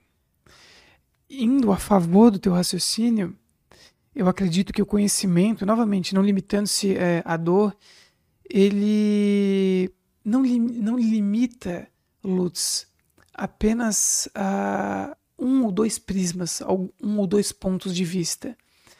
Eu faço esse raciocínio comigo mesmo. O Leonardo de 2024, com 36 anos de idade, ele é completamente diferente daquele Leonardo da graduação, aquele Leonardo que saiu imaturo para a clínica, né? no que diz respeito a ser muito incisivo com a fala, é, muito incisivo com aquilo que acredita, com as suas crenças. É, hoje eu, eu me considero completamente plástico. Completamente Isso é bom, né, plástico. Cara? Sim. E é, é, é, é bom e mostra o quão vulnerável somos e o quanto há de espaço para esse para essa plasticidade, que não necessariamente é um crescimento, porque a gente pode também ter alguns aprendizados negativos ao longo da, ao longo da vida, né? Mas pensando numa perspectiva positivista desse processo, é, é bom. Um exemplo pragmático do ser bom. Também por isso eu estudo todos os dias. Todos os dias. Não é dia útil, para mim todo dia é útil. segunda a segunda não apenas segunda a sexta, sábado e domingo para mim são dias extremamente úteis. Então eu estudo todos os dias. Eu estudei para vir aqui. Eu assisti os episódios das pessoas que vieram aqui que eu sei que tem alguma familiaridade com o conhecimento, né? É, que eu iria apresentar para vocês. Então, essa é a beleza, o processo de aprendizagem, constante. Eu, eu, um Leonardo diferente aqui hoje daquele que foi convidado uma primeira vez para participar de um, de um podcast. Eu sei como me comportar um pouco melhor. Interessante isso, é. cara. Então... Eu acho que a, essa flexibilidade mental, comportamental, flexibilidade de viver mesmo é, é um dos melhores atributos que dá pra Sim. gente desenvolver, né, cara? Sim. Porque é o, que é o que possibilita você falar assim, não, eu não cheguei aqui no meu o meu máximo de conhecimento. Eu não vou ser o cara que, não, já, já entendi que é isso aqui, tá funcionando para a maioria dos meus pacientes, vou continuar nisso o resto da vida. Perfeito. Isso, primeiro que isso não traz paz, né? E é com base nesse princípio, Lutz, genérico da plasticidade, porque eu não estou colocando aqui esse prefixo neuro, né? não estou me limitando ao sistema nervoso, é com base na plasticidade que, por exemplo, nós tratamos pessoas com dores crônicas, independentemente da via farmacológica ou não farmacológica. Tem alguma, alguma conexão, assim, da, da parte de memória do cérebro com as dores crônicas? Sim, sim. Hum, isso é interessante. Sim. Parte, parte das dores crônicas podem ser é, entendidas como um processo de aprendizado disfuncional, patológico, mal adaptativo do sistema nervoso. E por que, que eu digo parte? Porque não são todas as dores crônicas que são guiadas pelo sistema nervoso central.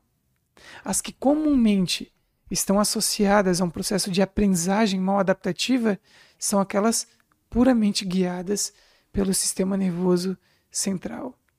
Existe um estudo publicado, salvo engano, no ano de 2016, também no PEN, entre dois profissionais.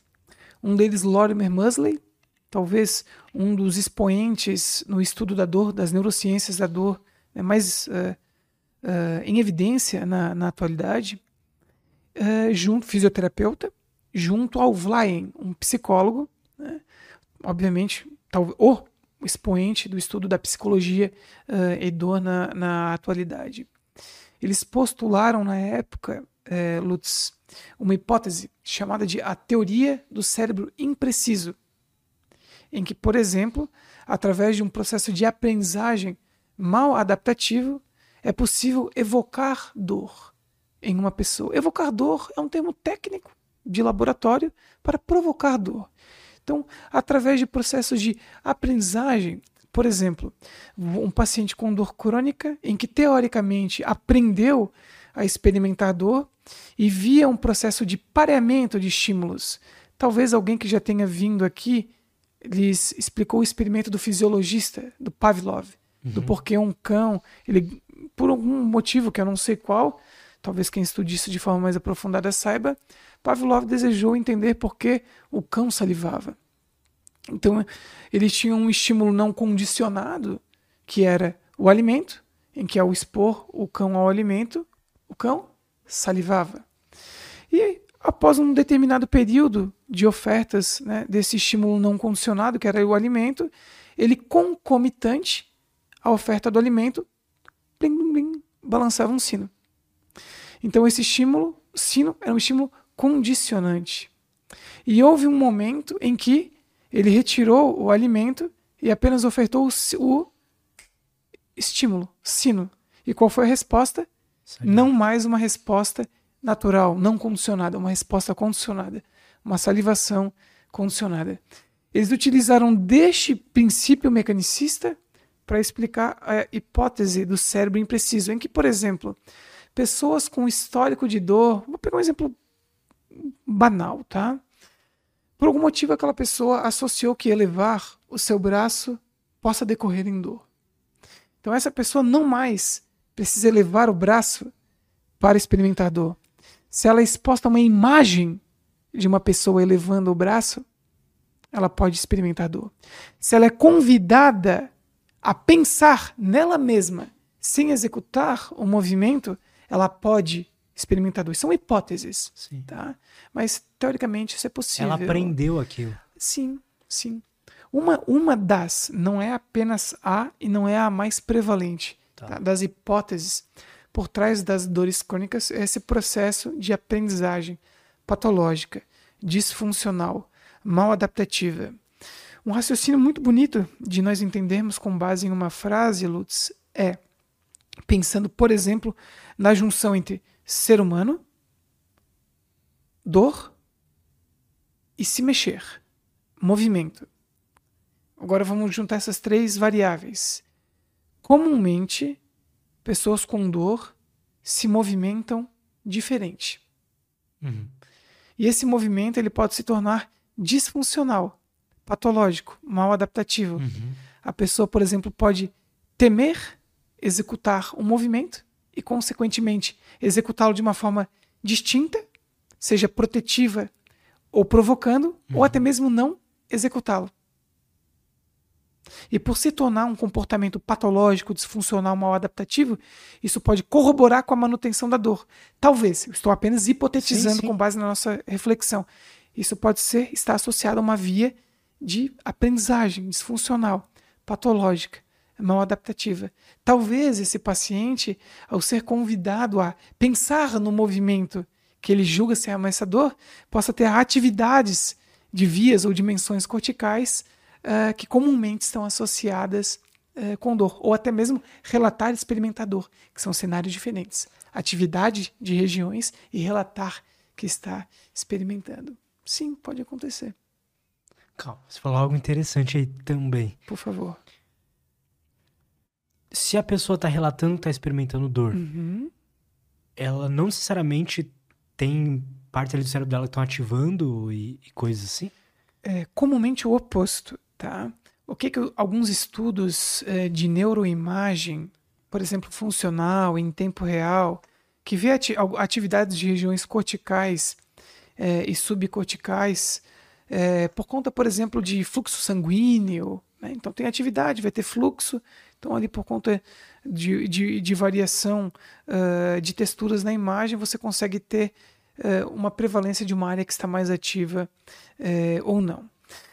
Comumente, o que, que parte dos estudos sinalizam? Ah, pessoas com, que foram expostas a um agente nocivo, não que necessariamente esteja experimentando dor, tá? Calor, frio, pressão, dentre outros, apresentam uma maior ativação de parte do controle inibitório ou dimensão cognitivo-avaliativa, de parte da via medial ou dimensão afetivo-motivacional, de parte da via lateral ou dimensão sensório-discriminativa. O fato de a pessoa ser exposta a um estímulo que não foi interpretado com dor pode ativar regiões encefálicas e a pessoa não experimentar dor. Por que, Lutz? Porque não existe ou não existem regiões específicas no encéfalo humano exclusivamente voltadas ao processamento da dor. As mesmas vias ou dimensões que processam a dor são vias que comumente são sobrepostas com outras atividades e ou funções cognitivas, afetivas, motivacionais ou sensório-discriminativas.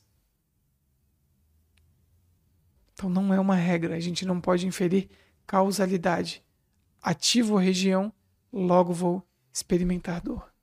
E da mesma forma, quando uma pessoa experimenta dor, não necessariamente as mesmas regiões encefálicas estarão ativas de forma equivalente em 10 pessoas com o mesmo perfil de dor, ou uhum. seja, mesma região, mesma intensidade e o mesmo estímulo periférico. Essas três vias ou dimensões didáticas que eu pontuei podem estar predominando eh, de forma completamente distinta em cada um desses pacientes. Igualmente, o tratamento pode mudar por conta do predomínio dessas vias ou dimensões. Por isso que é imprescindível uma, uma avaliação minuciosa. Perfeito, cara. Faz sentido esse raciocínio para ti também? Faz sim, cara. Léo, então, hoje eu, por exemplo, não tenho nenhuma dor ou uhum. dor crônica, não, não, não, sofro com nada disso. Se eu quiser evitar que isso aconteça no futuro, uhum. porque, tipo, eu, ve, eu vejo meu pai, por exemplo, falando, ah, dor na lombar, coisas assim. Uhum. Como que a gente faz para tomar decisões agora, ou ter comportamentos agora, para que pelo menos é, a gente deixe essa dor um pouco mais tarde ou não faça ela aparecer, sabe? Perfeito. Não sei se isso muda de dor para dor, mas uma resposta mais ampla. Existe, uma, existe uma resposta, sim, é, generalista, inclusive, Lutz, até para pessoas que, por um acaso da vida, possam sofrer um trauma aleatório, né? Vamos supor que Verdade. você querer sair daqui, torça um pé, uma fratura, uma queda. Eu direto me machuco no jiu-jitsu. É, perfeito, perfeito. Excelente raciocínio. É, tem, tem, tem condições, Lutz, básicas. Eu vou citar as básicas, tá? Que a gente consiga alcançar todo mundo que, que vai nos, nos assistir. Que são os quatro pés mínimos necessários para diminuirmos a probabilidade de experimentarmos dor ou, se a experimentarmos, experimentarmos de forma menos grave ao longo da vida. A ordem de citação não necessariamente significa a sua importância, tá? Mas eu vou colocar numa ordem em que essas quatro variáveis serão mais fáceis de serem é, aplicadas. Boa. Número um, prática de exercício físico. Qual? Aquele que você julga ser prazeroso, lúdico ou que você tenha curiosidade, inicialmente. Número dois, sono de qualidade. Número três, gerenciamento da saúde mental. E número quatro, boa alimentação. Cabe aqui uma quinta possibilidade? Sim. A seara social. Hum. Bom vínculo social, colegas, amigos, suporte. Isso é importante. Então, a junção desses cinco tópicos talvez sejam aqueles que possam né, diminuir a probabilidade de experimentarmos dor é, ao longo do tempo, ou se por algum motivo fomos expostos a uma condição que invariavelmente vai fazer com que, que experimentemos, ao menos experimentemos de forma menos grave. Exercício físico, sono, gerenciamento da saúde mental, alimentação e um bom suporte social. Existe toda uma neurobiologia por trás de cada um desses cinco aspectos. Se vocês quiserem, a gente destrincha. Cara, isso é, é muito louco, assim. Porque vários profissionais de diferentes áreas vão falar as mesmas coisas. Né? Sim. É sempre esse, esse básico, essas cinco coisas que mudam a vida para melhor, assim, que fazem a vida ser melhor. Sim. Aí, Lutz. E a gente quer uma pílula, um suplemento, sei lá. Último censo no Brasil.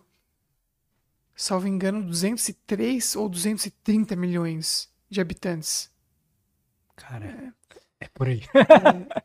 Ó, Desse percentual imenso de pessoas, quantos são considerados praticantes de exercício físico, por exemplo? Eu nem sei, cara. Deve ser metade. Menos de um terço, Lutz. Nossa. A inatividade física no Brasil é a condição número 8 que mais mata pessoas. No mundo é a 17. Por que, que eu coloquei ela em primeiro? Porque talvez seja o mais fácil. Basta levantar e começar a praticar agora. Invariavelmente ela pode aprimorar sua qualidade de sono. De alguma forma vai lhe ajudar Total. a controlar algumas variáveis cognitivas, emocionais, psicológicas e até mesmo sociais mais simplórias. Talvez um possível uma reatividade ao estresse, uma ansiedade, um humor levemente deprimido, alguma condição do gênero. Da mesma forma, pode lhe influenciar a querer se alimentar melhor.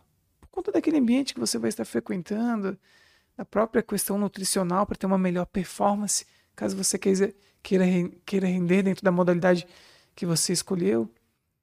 E de alguma forma, não necessariamente diretamente, também pode lhe ajudar a ter um maior vínculo, suporte social. Verdade. né? Verdade. E é algo que simplesmente levanta-te e anda. É o mais democrático no início, caminhar. Se eu tiver uma hora livre no meu dia, eu escolho entre dormir sete horas na noite ou, ou treinar. Tá, mas aí tu, tu Aí se eu treinaria... treinar, eu vou dormir só seis horas, por exemplo. Tá, perfeita pergunta. É porque eu tô nesse embate hoje. Não existe flexibilidade? Nesse caso, não. Vamos imaginar esse cenário hipotético, mas pode ser real, acho, pra muita gente, cara. Tá. O pessoal aqui de São Paulo, por Sim. exemplo, leva duas horas pra ir pro trabalho, duas Hum. horas pra voltar, fora as oito horas do trabalho, ainda tem que cozinhar à noite, coisas assim. Ok. Lutz, essa pergunta ela me dá várias possibilidades de resposta, tá? Número um, existe uma mística na literatura acerca das sete horas. Sete horas é um número médio. Lembra que eu falei para vocês? Em média, comumente, o sono, em média, comumente, sete horas de sono é o ideal para a nossa faixa etária. Vou colocar aqui adultos, tá? 18 a 64 anos de idade. Dentro dessas sete horas, existem os pouco dormidores e os muito dormidores. Então, esse 7, em média, pode se tornar 6 por Lutz, caso Lutz seja um pouco dormidor, ou 8 para o Leonardo, que é um muito dormidor. Você, teoricamente, consegue identificar isso, por exemplo, num final de semana. É que de segunda a sexta você obrigatoriamente tem que dormir às 6 horas por conta de compromissos, mas aos finais de semana, se você não colocar despertador, tu dorme 9, 10 horas. Teoricamente, você está tendo uma privação voluntária de sono ao longo da semana. Se você identifica esse padrão, aí talvez não seja tão saudável você se privar voluntariamente do sono. Tá? Número 2, você falou em relação ao sono e a prática de exercício físico. Novamente é uma questão individual, mas um sono não restaurador em sua totalidade, ele prediz o não desejo e a não adesão de exercício físico no dia seguinte. Então, Sim. provavelmente, não sei você, estou falando num cenário geral, tá? Essa pessoa vai ter menos ímpeto, menos disposição né, para ir, realmente por conta de uma questão é, de é, um tipo de insônia que é de despertar precoce, literalmente por conta de privação voluntária de sono. Aí eu lhe pergunto: você se vê nesse cenário de, por exemplo, aos finais de semana, se não colocar o despertador, poder dormir mais? Você se vê ao longo do dia, nesses momentos em que precisa privar essa uma hora de esposo com uma fadiga cognitiva um pouco mais evidente, algum prejuízo de atenção, é, vontade de às vezes tirar um micro cochilo em algum momento. Se você visualizar isso, você já tem a resposta. Que é difícil, né? É bem individual, né? Cara? É muito individual. É muito individual. Tem que testar, né? Não tem Essa jeito. é a resposta, Lutz. tem que testar. É uma vida de teste, mas é algo diferente do que a maioria das pessoas emprega. O raciocínio não é tentativa e erro. É tentativa e análise da resposta. Essa resposta às vezes pode ser assertiva inicialmente, ou você comete um equívoco, modifica e continua a sua análise, né, a sua experimentação é, individual. Essa resposta eu posso também lidar de forma individual. Eu hoje com 36 anos de idade, não tenho mais o meu ímpeto de 26 anos. Né? Eu e a Alice, por exemplo, a gente modificou muito os nossos hábitos que já eram muito próximos ao impecável para aprimorar esse essa variável chamada sono. Hoje, é, em média, nós dormimos 8 horas. Aí leia-se mais uma condição: é dormir 8 horas. Não é ficar 8 horas na cama. Porque você pode ter uma latência para pegar no sono. Você Exato. pode ter uma, uma insônia é, de manutenção, que é às vezes um despertar noturno. Às vezes muitas pessoas acordam 3, 4 horas da manhã, têm uma dificuldade de voltar a dormir. Você pode ter uma insônia de despertar precoce, por essa privação voluntária do sono. Então, é, nós, nós, temos um cálculo com base de forma também pragmática em programas e aplicativos que a gente utiliza, mais de um concomitante, que dá o nosso tempo dormindo e o nosso tempo de cama. Então, em média, de cama dá 8h15, 8h20 e dormindo muito próximo das, das 8 horas, respeitando né, todos os quatro ciclos do sono, um percentual mínimo de profundo, REM. E aí uma questão que você falou, né? Às vezes o fato de você dormir, é, ter uma privação de sono e precisar acordar mais cedo, talvez você esteja interrompendo um dos períodos mais importantes do sono. Né? Que os 50% final do sono comumente estão associados ao maior período de REM e sono profundo, que é onde literalmente você vai lavar o seu cérebro né, para você performar no dia seguinte, etc. Cara, eu tenho algum. É complexo. E eu acho que isso vai. Depois que eu fui pesquisar e tal, perguntei para alguns amigos, é bem individual. Mas, tipo, eu sou um cara que tem muito pouco sono profundo, tá. mas tenho muito sono rei. Tá. Bom, bom. Isso é. Só que eu fico, caramba, eu queria ter mais sono profundo. mas é, é individual, eu acho, sabe? Quantos por cento tu lembra, mais ou menos? Fica? Pra mim, dormir 8 horas, o correto é ter ali mais ou menos umas duas horas, né, de sono profundo. Ah, bastante. Não, mas para mim, ah, tá. eu tenho, eu tenho ah, 50 minutos. Entre 20 a Ó, do, sono do, sono, do teu sono total ali, colocando uh, 8 horas, por exemplo, 20 a 25% é. de REM. Então seria de um, um, Não, de REM eu tenho bastante. É. Depois eu posso até olhar e te mostrar. Perfeito. Mas de profundo, por exemplo, que eu acho que deveria ser a mesma coisa, né? Mais ou menos. Sim, e aproximadamente. Eu tenho tipo 50 minutos. Tá. E eu sou bem chato com o sono. Nunca consegui ter um sono profundo alto assim. Mas sei se eu preciso também. Se É, preciso. desafi- é desafiador. É, a, a- a necessidade. O, o padrão Moro, Lutz, pra gente ver a qualidade do sono é a polissonografia Total. e a actigrafia, né? É, esses dispositivos associando relógio mais celular, os dois concomitantes, é legal. Porque de alguma forma o próprio celular ele usa um sensor de movimento que é o princípio da actigrafia para ver quando você chega no reino profundo, que é a fase de atonia, né? Que você literalmente está tá, tá relaxado. É, e além desses exames, é o pragmatismo, cara, da, do teu, da tua percepção. Você é uma pessoa que convive com pessoas que falam sobre isso. Você escuta pessoas falar sobre isso de forma aprofundada. Então, se você vê algumas valências acerca de eh, fadiga física, cognitiva, prejuízo de atenção, vontade de dormir excessivo ao longo do dia, alguns distúrbios eh, alimentares podem estar associados né, ao sono. Dificuldade em perder peso, irritabilidade, eh, algumas alterações nos níveis de cortisol, resistência a,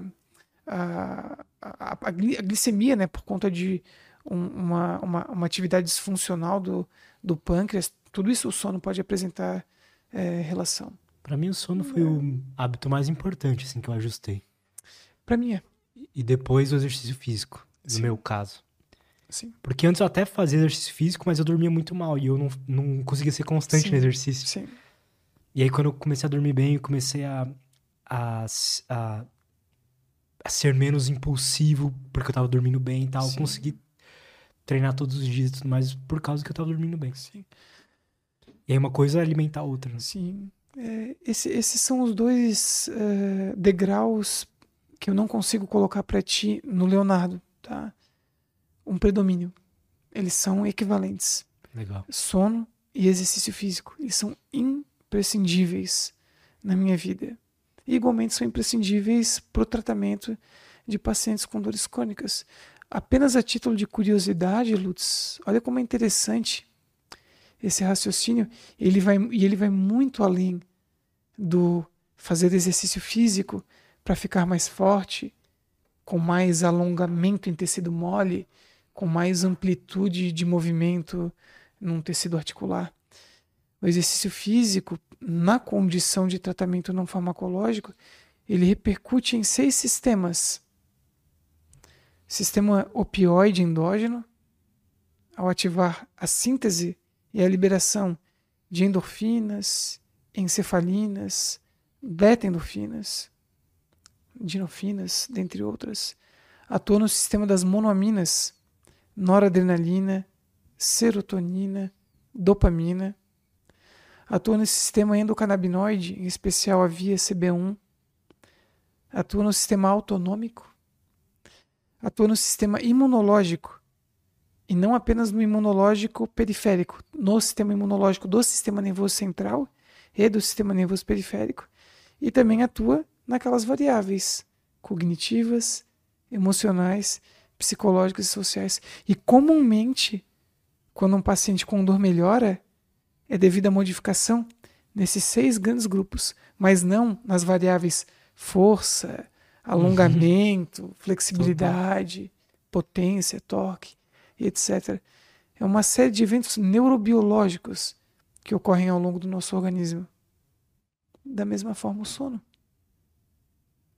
É uma série de eventos neurobiológicos que também atua em parte, não apenas nesse sistema modulatório descendente da dor, também via opioidérgica, serotonérgica, monoaminas, via da orexina, concentração de GABA e glutamato, em especial sono ruim, diminui a quantidade de GABA, que é o neurotransmissor inibitório mais comum do sistema nervoso, deixando o nosso paciente num perfil pró-noceptivo, com uma facilitação descendente aumentada, além de aumentar toda uma potencial atividade de células inflamatórias do sistema nervoso central e periférico, células gliais, um perfil uh, que nós chamamos de neuroinflamação de baixo grau.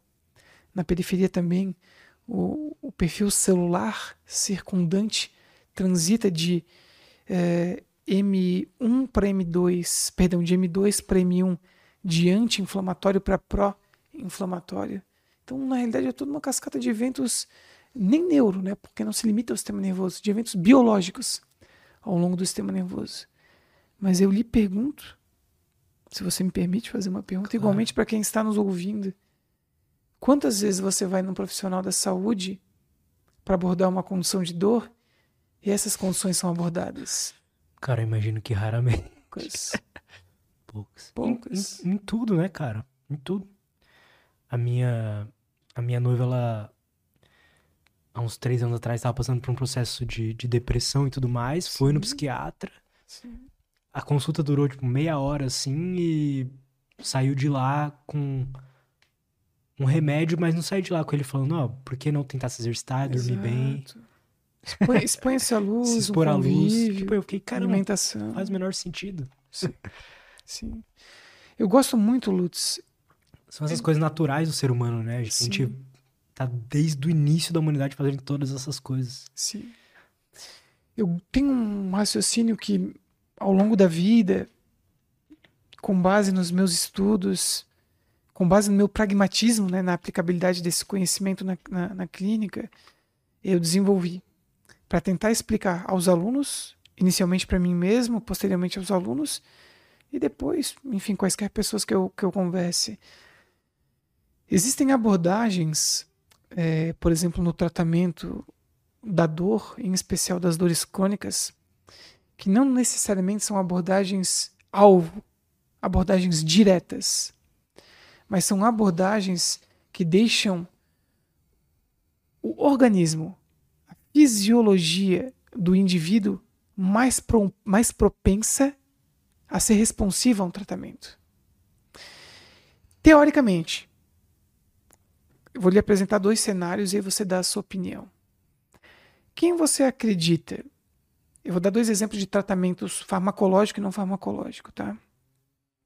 Quem você acredita que vai ser mais responsivo a uma técnica de terapia manual igualmente a um fármaco, por exemplo, a um relaxante muscular. Uma pessoa que dorme mal, come mal, é sedentária, apresenta uma exímia reatividade ao estresse, tem todo um vínculo social prejudicado. Quando comparado àquele paciente que tem um sono de qualidade, se exercita, tem uma boa alimentação, tem pouco ou nula reatividade ao estresse, e igualmente apresenta um bom vínculo social. Pois Pensando é. em termos probabilísticos, não que isso vá acontecer em todos, não é uma regra, obviamente. Sim. Mas quem teoricamente responderia mais? A segunda pessoa. A segunda pessoa. Mas por quê? Por conta também, não apenas de todas essas repercussões é, biológicas desses cinco comportamentos básicos no nosso organismo. Ao término, Lutz, pensando em dor, esses cinco comportamentos, quando se fazem presente, eles deixam o nosso paciente alocado naquele perfil que eu lhe falei, antinociceptível, hum, tá. com uma menor probabilidade de experimentar dor. E isso contempla o sistema nervoso central, mas não se limita a ele. Tem uma inibição descendente teoricamente mais funcional. Tem menos facilitação descendente. Tem menos Tem alterações. todo um ambiente biológico ali que. Mais propício. Mais propício, legal. Menos cara. reativo Maneiro. essa condição. Legal. Tá? Não invalida, obviamente, que essa pessoa possa não ser responsiva ao tratamento, óbvio que não. Não invalida que essa pessoa possa desenvolver uma condição de dor, claro que não, mas diminui a probabilidade. Todo o nosso raciocínio aqui é probabilístico. Existe a probabilidade de. Né? Algo que eu sei que o Léo conversou no, no, no episódio porque eu assisti. Maneiro. Tá. Léo, obrigado. Eu que agradeço. Eu adorei, cara. Muito bom mesmo. Eu que agradeço a oportunidade. Como é que a galera. Você tem, você dá cursos, tem tudo sobre dor, né? Como é que a galera Sim. pode aprender com você essas coisas? Porque eu imagino, Sim. eu imagino, eu dei uma pesquisada também. Não existem muitas fontes assim de, digamos, manuais que o cara pode vir e aprender isso que você tá falando. Né? Uhum. Você meio que foi caçando todo esse conhecimento. Né? Sim, sim. É, onde me encontrar? Eu tenho. Basicamente, o meu foco é no Instagram. Chama-se Tudo Sobre Dor. Tá. tá?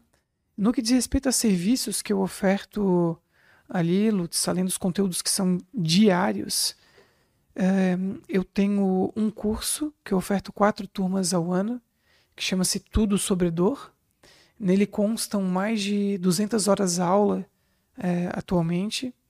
É, bem como você disse, jamais ele é um, não é um método, porque um método precisa de estudo e validação até ser literalmente reconhecido como tal. Ele é um aglomerado de evidências científicas. Eu leio os estudos, transformo em videoaulas e oferto aos meus alunos e igualmente deixo os materiais disponíveis para que as pessoas leiam também sem o meu viés. Então existe o Tudo Sobre Dor. Eu tenho uma assinatura mensal, Lutz, que chama-se Resenhador, desde 2018.